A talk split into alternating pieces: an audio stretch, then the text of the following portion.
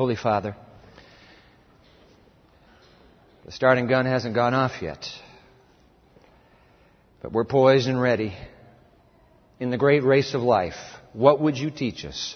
Make today's passage of Scripture absolutely clear for us so that we might know how to win this race all the way to the finish line.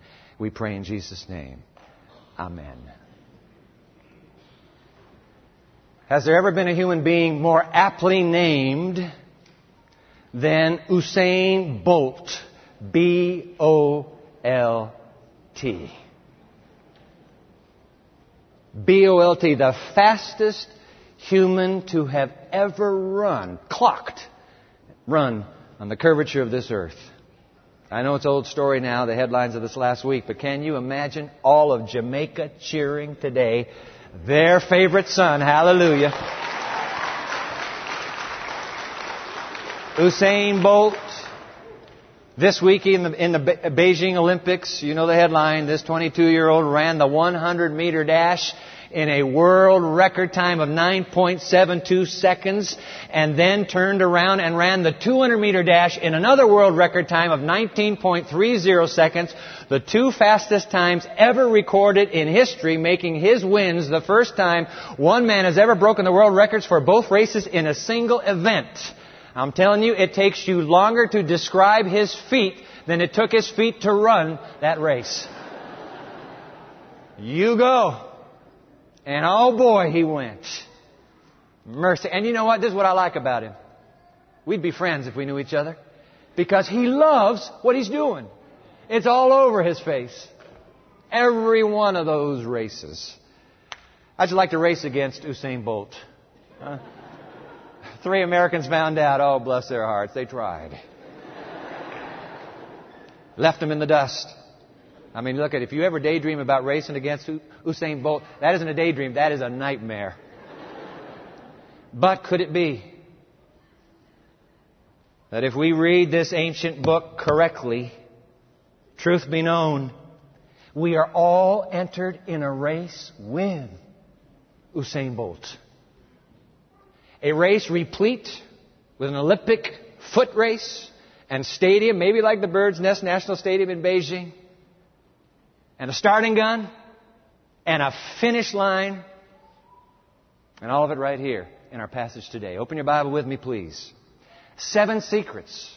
Lessons from the Olympiad. Seven secrets to win the race of the ages. By the way, seven secrets that Usain Bolt must master himself if he would finish the greatest race of all. Hebrews chapter 12. New Testament, find the New Testament. We're going to be in this tiny little passage for the few minutes we have together. Hebrews chapter 12. If you didn't bring a Bible, grab the Pew Bible in front of you. It's page 810.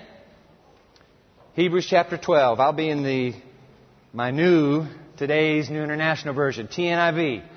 Preached it from it last Sabbath, going to preach from it today, and I think for our new series, Prime Time, by the way, coming straight out of the book of Acts. I think we'll, we'll be in the TNIV. Doesn't matter what translation you have, though, just that you have one. TNIV, Hebrews chapter 12, verse 1. Therefore, since we are surrounded by such a great cloud of witnesses, let us throw off everything that hinders and the sin that so easily entangles. And let us run with perseverance the race marked out for us, fixing, verse 2, fixing our eyes on Jesus, the pioneer and perfecter of faith. For the joy set before him, he endured the cross, scorning its shame, and sat down at the right hand of the throne of God. There isn't a soul here this morning that doesn't want to win in the race of life. I know, so would you please jot them down? Seven secrets to finishing, to winning. You win by finishing the mighty Olympiad of the ages. Take out your study guide, please. If you don't have a study guide, there should be one in your bulletin. If you don't have one, hold your hand up and our ushers will get the study guides to you. We've gone all summer without study guides, but we're going to be back in them now. Hold your hand up. If you didn't get a study guide, all the way to the back of the balcony, we want to make sure that you're able to take these seven secrets home and brood over them. Seven secrets. By the way, those of you watching on television, we're delighted that you have joined us. You can get the same study guide. Let me put the website up on the screen for you www.pcg.org. PM Church. It's the New Perceptions website, pmchurch.tv.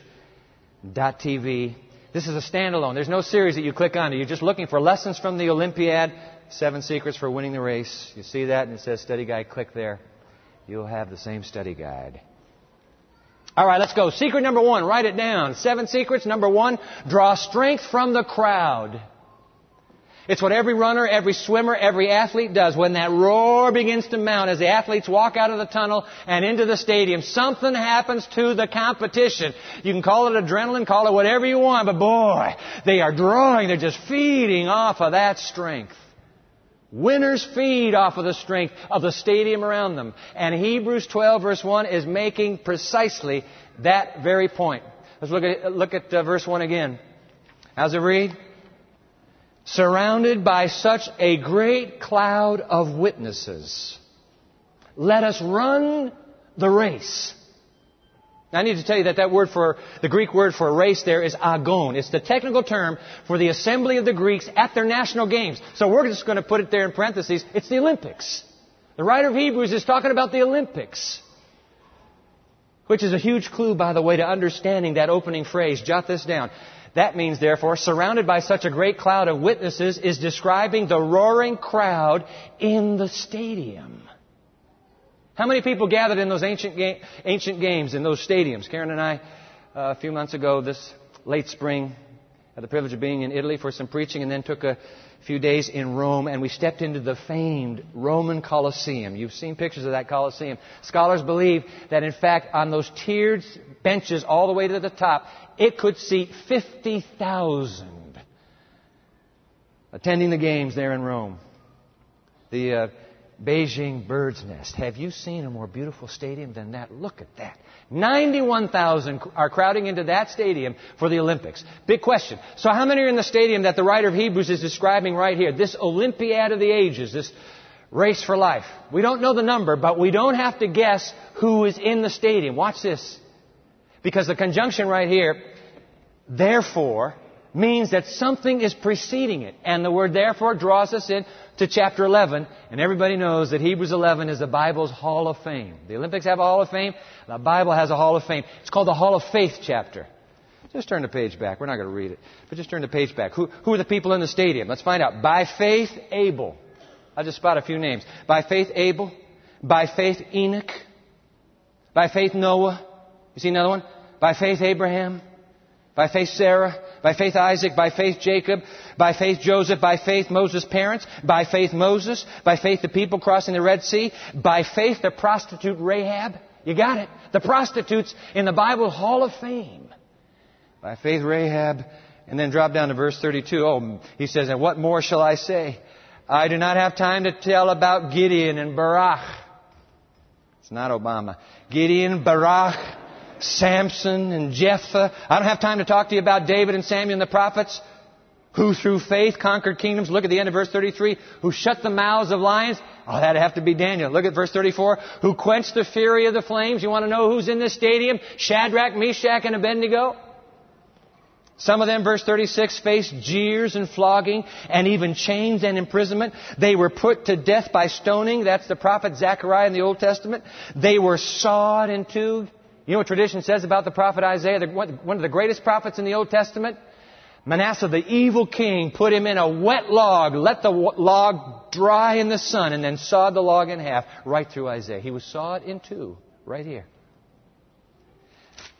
They were killed by the sword. They went about in sheepskins and goatskins, destitute, persecuted, and mistreated. And I love this line in verse 38. The world was not worthy of these people in the stadium.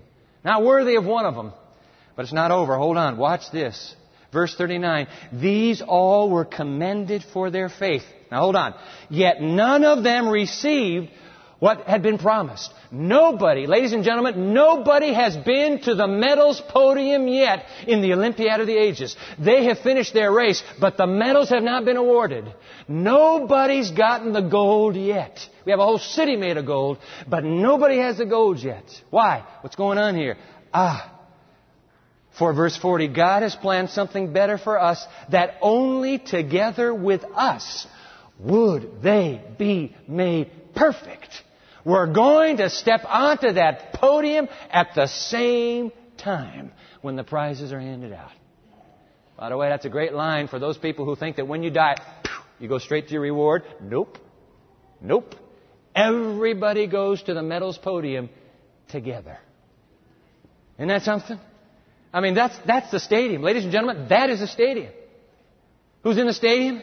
Every patriarch, every, every, every prophet, all 11 of the disciples, the apostles, of course. Who's in that stadium? The point is, we've got to draw strength from the faces we see in that stadium. I want to put a quotation on the screen for you here. One commentator put it uh, in a way that just captured my imagination. Look at this. It's on the screen. The metaphor of the Olympiad of the Ages imagines the Christian to be an athlete making final preparations to run a race in an ancient stadium with a spect- spectator seated on benches rising tier above tier on all sides. The athlete, intent upon winning the race, glances momentarily at the mass of faces that surrounds him like a cloud. Did you watch the competition? Did you know what every competitor, before stepping up onto that block to dive or to run, every one of them just went like this, just like this, just like this. What's happening? They are drawing strength, drawing power from the stadium around them. That roar is like energy in their souls. So who's in your stadium? Hmm? Conscious Quote goes on here, conscious that the eyes of the faithful of all ages are now intently fixed on him, as it were. The Christian athlete experiences an urgent impulse to put forth every effort to win the race that has been marked out for him, that has been marked out, marked out for her. I mean, who's in a race? I feel like I'm in a race today. Can you believe how hot it is? Man, I wonder why that was there.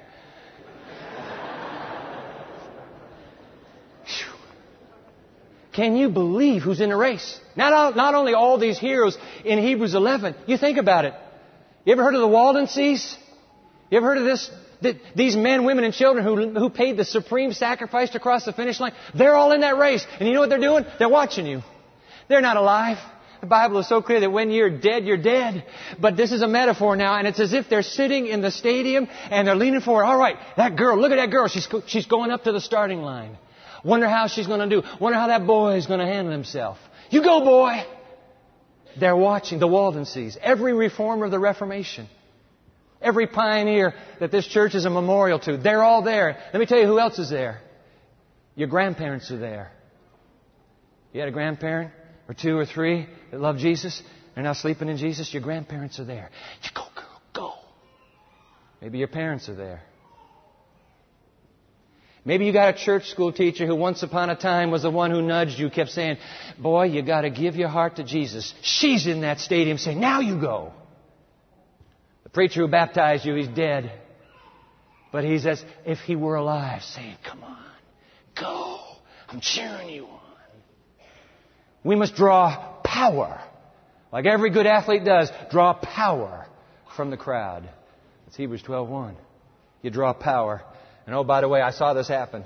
I was watching, I just turned the television on last Sunday, and here is the woman's marathon 26.2 grueling miles. I've done one in my life. And she's coming. She's at the head of the pack. I'm talking about that 38 year old mother and Romanian named Constantina Tomescu Dita. She has been going for 26.2 miles, and when she comes into that stadium, the entire 91,000 place explodes. And it was like they were pouring gasoline on her dying embers as she flew that final round. You draw strength.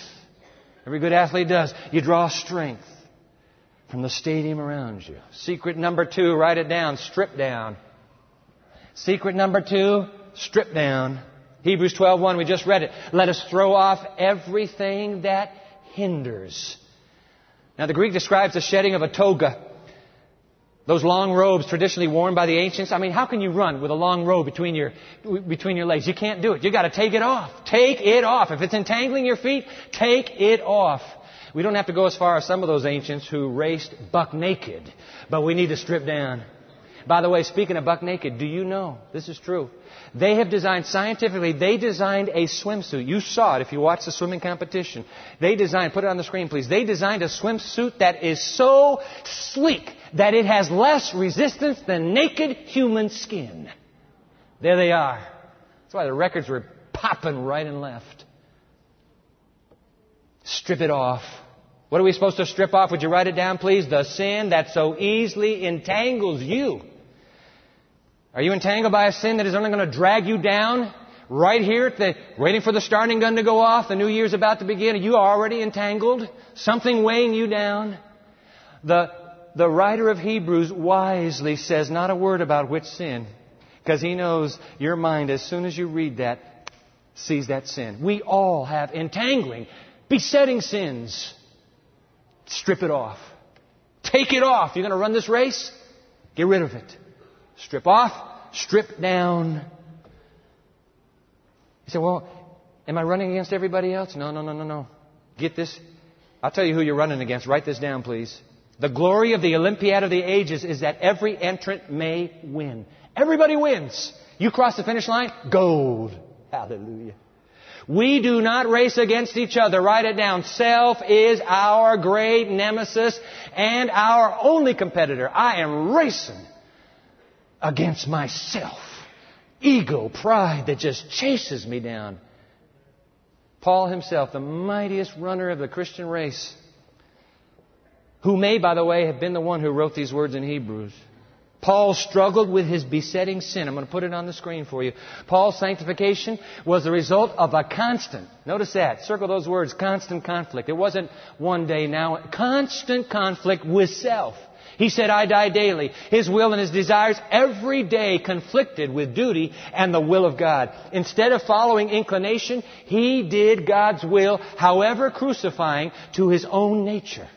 We all have entangling, besetting sins. Don't kid me, and please don't fool yourself. Yourself already knows. He's your enemy. And no sooner has one been shed, by the way, have you noticed this? No sooner than one is shed, than somebody is dumping another weight on me.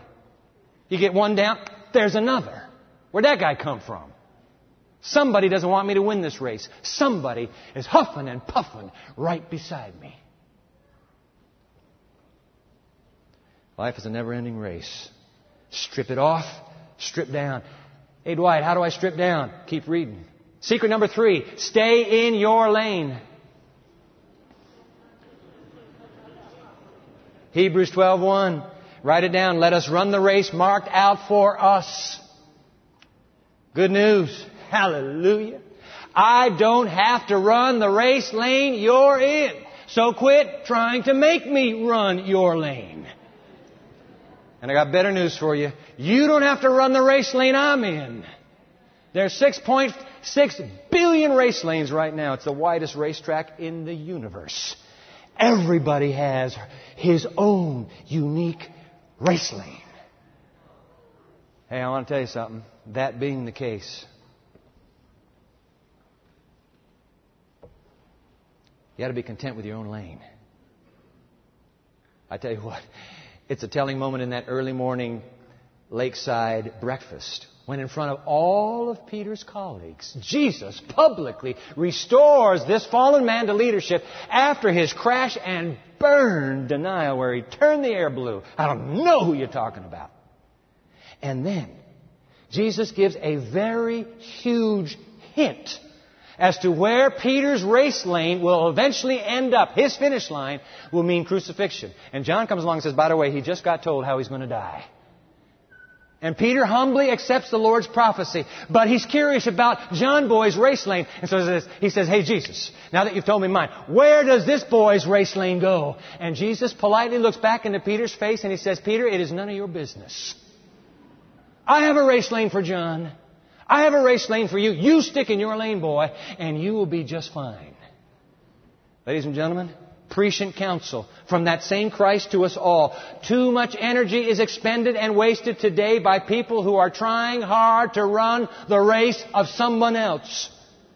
I got to be a scholar just like him. No, you weren't called to be a scholar just like him. I'm to be an artist just like her. No, you weren't called to be an artist just like her. You've been called to be you. There is only one you in the history of the universe. You might as well be the best you you can be because there'll be no replacement for you. Stick to your own lane.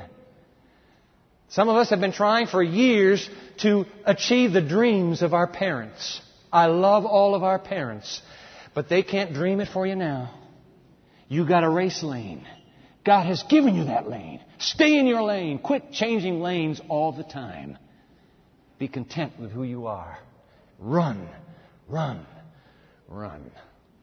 By the way, Wallace Spearmon, the American runner who chased Usain Bolt in that 200 meter dash and could have won a silver medal. But when they replayed the tape, they found out that Wallace Spearmon, the great American runner, stepped into somebody else's lane and boom, you're out of this race.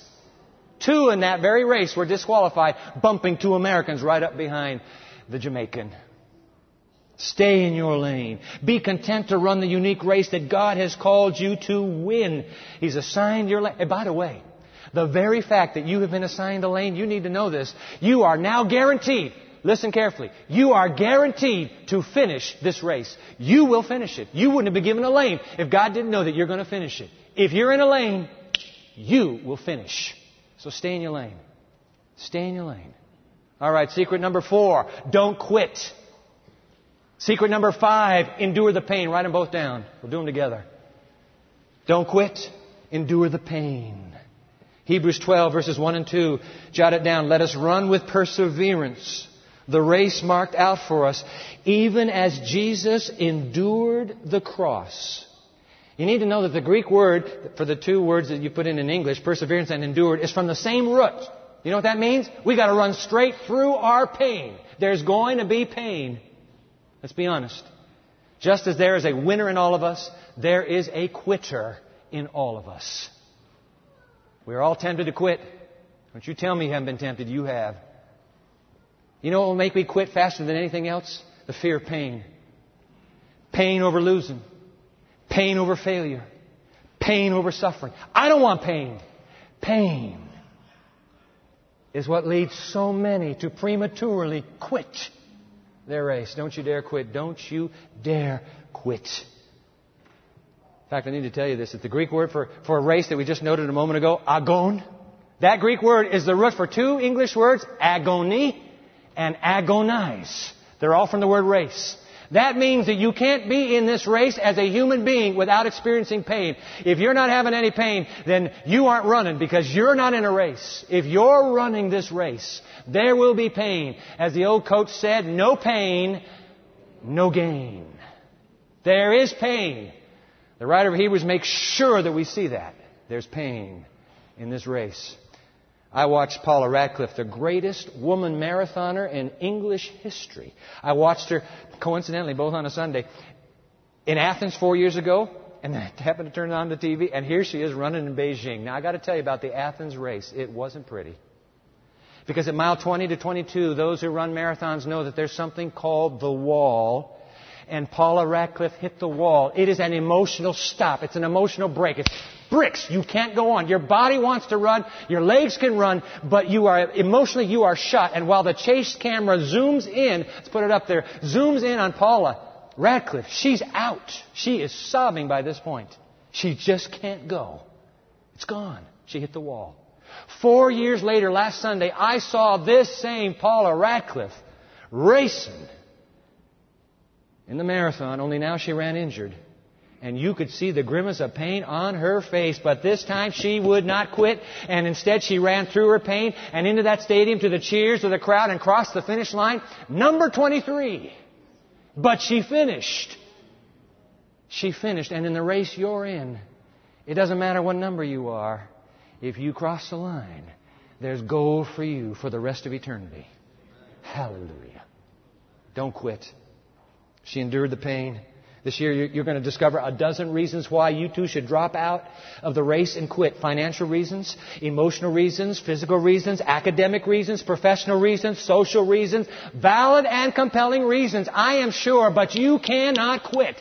Do not quit.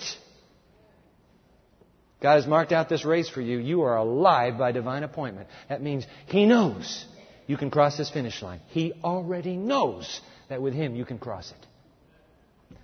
That means no matter how painful this race turns out to be, God knows He's with you. Secret number six, keep your eyes on your trainer, capital T trainer.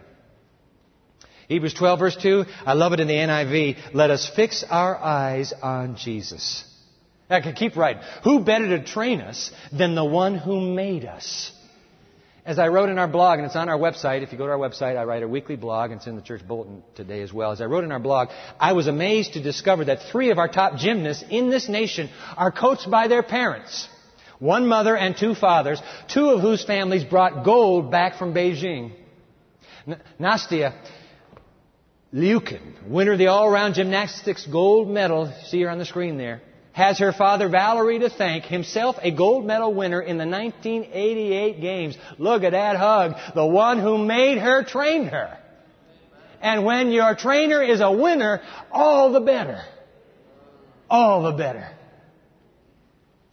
Let us fix our eyes on Jesus. How? Ah, doesn't mean we have to see him somewhere. In fact, Hebrews chapter 3 verse 1 I love this in the NIV and the TNIV. It says, let us fix our thoughts on Jesus. You're never going to see Jesus, but you can focus your mind on Him. How, Dwight? How can I do it this year? Piece of cake. Here's what you do. I know of no better method of fixing your eyes and thoughts on Jesus this new year than carving out some time at the beginning of every single day to be alone with your trainer. That's it. One story a day from the Gospels. You meditate on it. You're going to discover high energy soul food that can keep you running all day long. You don't need Michael Phelps 12,000 calories. Just one story. And the Spirit of Jesus will just keep moving those spiritual calories through your soul all day long. You're finding new energy, a new little lift to keep running. Let us fix our eyes on Jesus. Who is He? He's the author and finisher of our faith. And we've just been set up for the final secret, number seven. Write it down. If you want to race to the finish, you must run with the finisher. Hebrews 12:2 let us fix our eyes on Jesus, the author and finisher of our faith. I got to ask you this. Did you see that race? Maybe you've seen the pictures. It was dark. And the man was stumbling toward the finish line, gasping for every mouthful of oxygen he could suck in. I'm telling you, it was not pretty. In fact, in muted horror, the entire stadium, it's one of those moments, the entire stadium was on its feet, unable to move, and you could just hear this collective, oh, just this, oh, like a roar.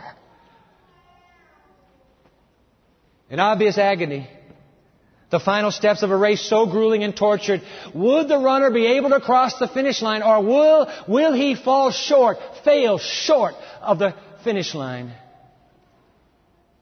As you can imagine. It was all that the stadium officials could do to keep the family of the runner and the citizens of his home country from leaping over the barriers and racing out there to take their beloved hero and help him across that last line. But the rules are clear. Nobody is to assist the runner. If the runner is assisted, he will be disqualified and the race for him called stripped of even his shirt. The runner collapsed.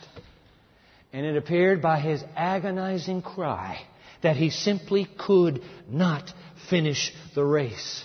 His broken heaving fills the giant screens of that stadium as in muted silence.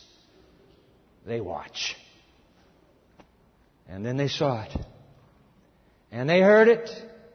And to this day, they still tell it. Summoning from an inner emptiness, that last ounce of strength that he had, the runner pushed himself back up onto his staggering feet, and in a final burst of superhuman agony, he lunged forward and collapsed across the finish line. And then they saw it. And they heard it, and to this day, as he fell, they remember his cry heard to the edges of the galaxies It is finished. Finished. I made it. I made it. The human race can now cross the finish line with me. Ladies and gentlemen, when Jesus died on that cross of Calvary, every man, woman, and child entered in this race today is guaranteed to cross the finish line one day.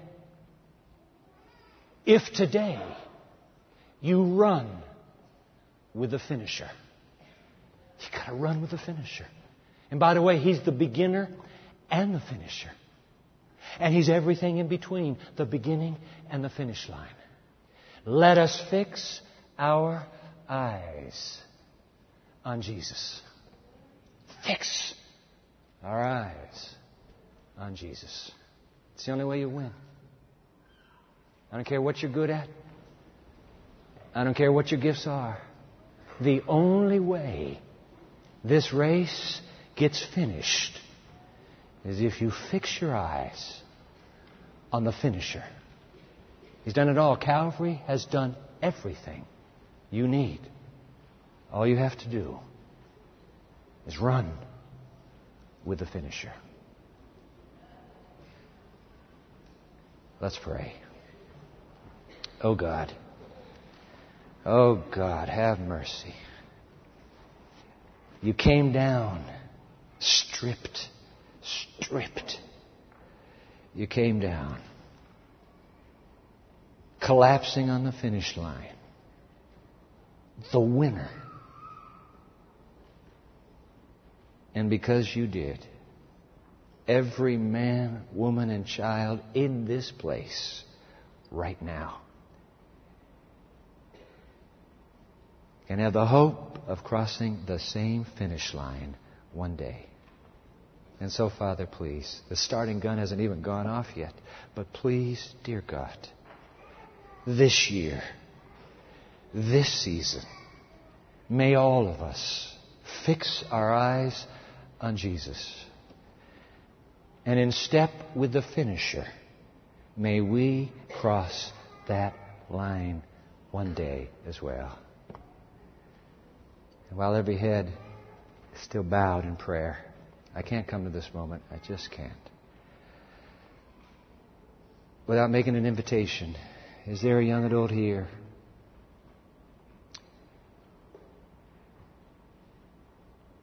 Who needs to recalibrate his race? Who needs to recalculate her race and determine that from henceforth I'm running with Jesus?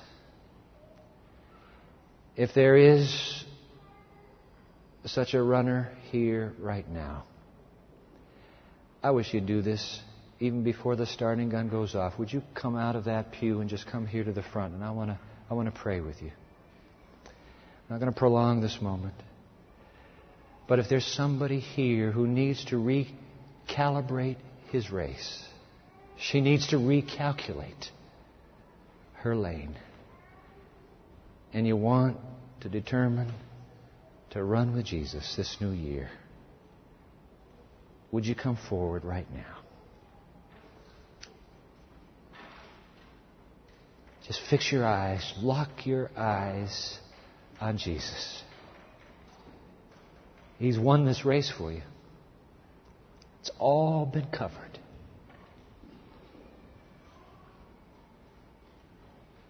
Do you wish to that victory on your behalf and now run in tandem with Him?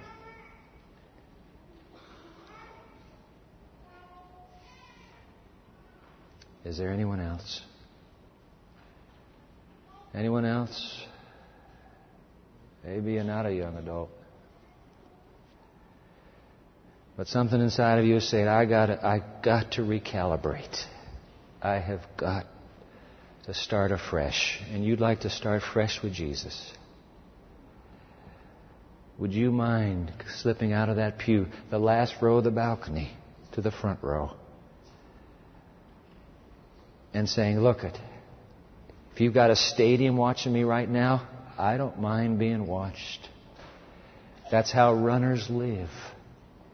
I'm happy to stand up and say, Jesus is my trainer, and I will run with him by his grace for the rest of my race.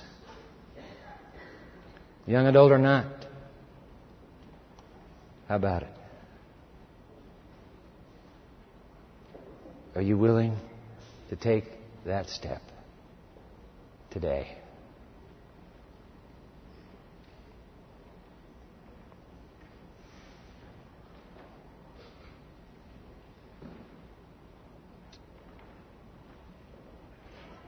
Are there any others?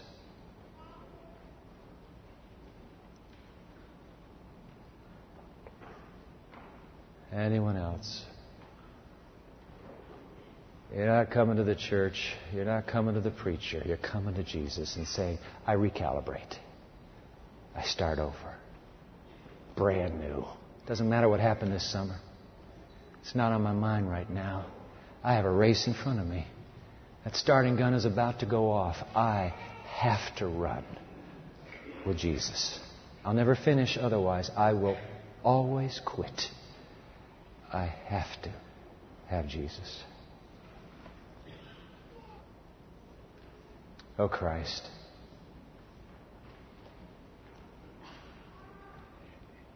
It is finished.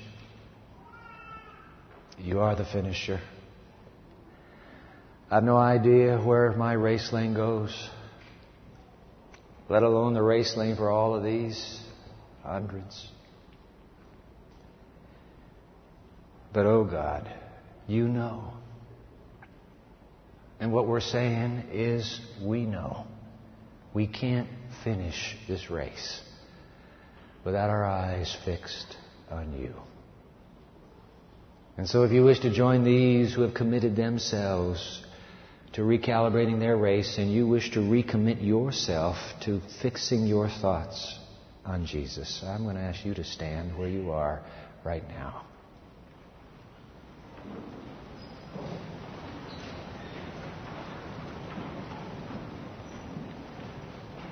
Holy Father, you picked a lane.